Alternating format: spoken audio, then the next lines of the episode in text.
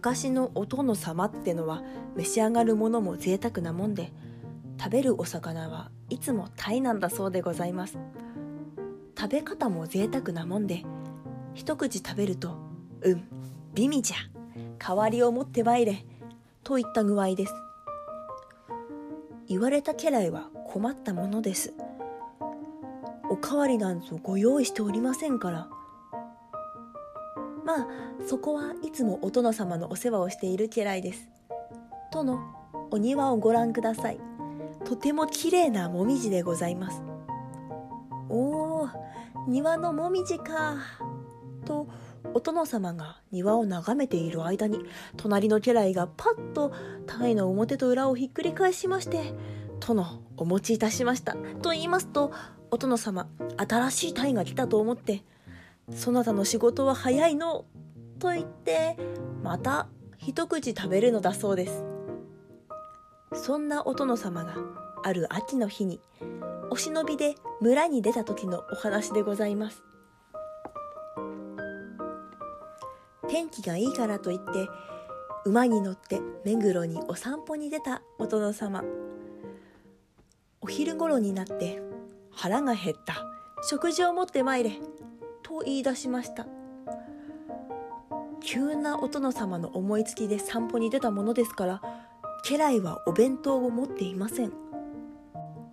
殿本日の散歩は急でしたのでお食事をお持ちしておりません。お城に戻るまでお待ちくださいな。おっとり育ったお殿様。一日3回きっちりご飯を食べないと死んでしまうと思っているようでそんなことをしては死んでしまうではないか。早く持ってまいれ。しまいには目の前を通った赤とんぼを見てあのトンボを食べようと言い出しました。殿トンボは食べるものではございません。家来が困っているとどこからともなくサンマの焼ける香りが漂ってきました。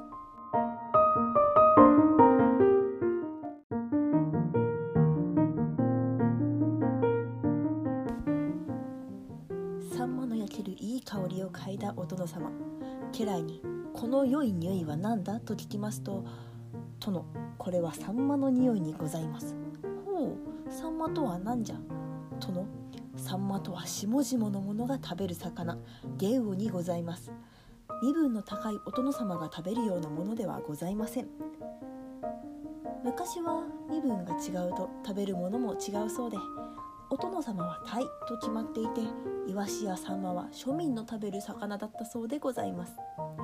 お腹の空いたお殿様はお腹が空いては何もできないではないかと言いますので仕方がないので匂いをたどっていきますとお百姓の家にたどり着きました。お百姓のおやすさんが七輪にサンマを乗っけてパタパタと焼いていました。油が乗った美味しそうなサンマです。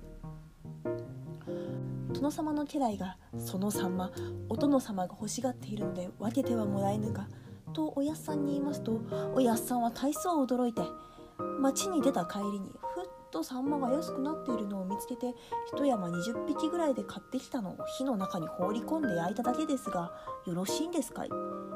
それで構わぬ。そう家来に言われましてお皿にサンマをのせ大根おろしと醤油をかけて「お待ちどうさまでございます」サンマと炊いたご飯を分けてくれました。家来はおやっさんにお礼の小判を渡してお殿様にサンマを持って行きました。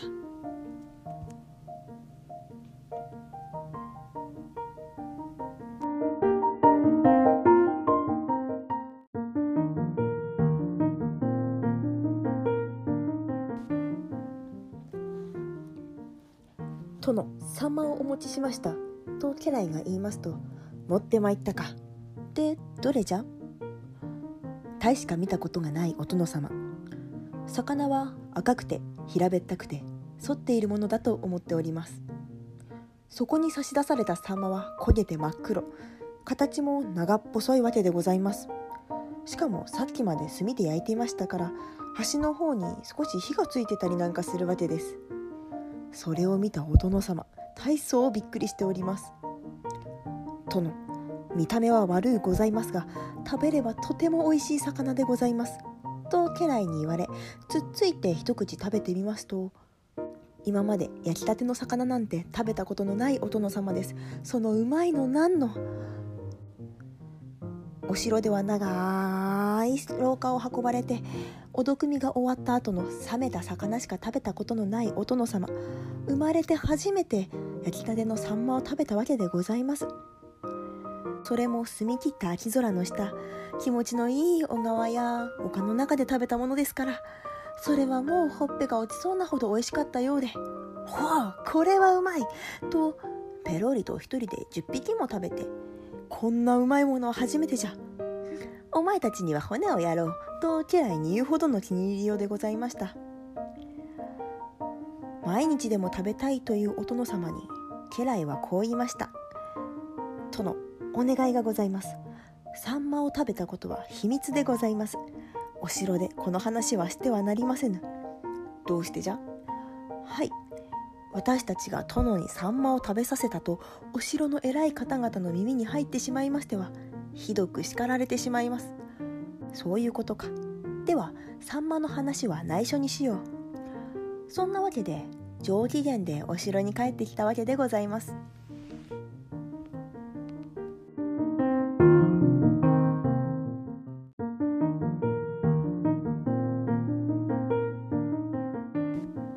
城に戻ったお殿様。ふと目黒で食べたサンマを思い出しては食べたくて仕方がなくなる日々を送っておりました。一緒に目黒へ行った家来を呼んでは「最近目黒には行ってないの」殿あの魚の話はしてはなりませんぞ。分かっておる。だからサンマとは言っていないではないかああ言っちゃダメなんて話をしたりしているわけです。ある日親戚に食事に招待されて何でも好きなものを食べられると聞いたお殿様。そこで「我はサンマを食べたい」と言ったわけでございますさあ困ったのは料理人。サンマなんて用意していないですから大慌てで日本橋の魚河岸にサンマを買いに行きましたサンマは脂の多い魚ですからお殿様がお腹を壊しては大変と言ってまずせいろで蒸して油を全部抜いてしまいました。それから小さい骨が喉に刺さっては困ると毛抜きで一本一本小骨を取りましたら身が崩れてぐしゃぐしゃになってしまいました。こんな形の悪いものをお出しするわけにはいかないと身をすりつぶして団子にして出汁をかけて汁物にしてしまいました。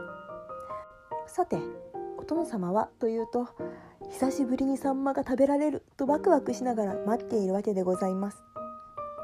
もちろん目黒で食べた長っ細くて真っ黒なのが出てくると思いきや運ばれてきたのはお椀汁うむかすかにサンマの匂いはするな。それにしても変わり果てた姿で会いたがったぞと一口食べますと美味しいはずがありません。殿様は聞きました。このサンマはどこで仕入れたのじゃ？はい。日本橋の魚河岸で仕入れたサンマにございます。と答えられて殿様は一言「日本橋の魚河岸か。それはいかん。サンマは目黒に限る」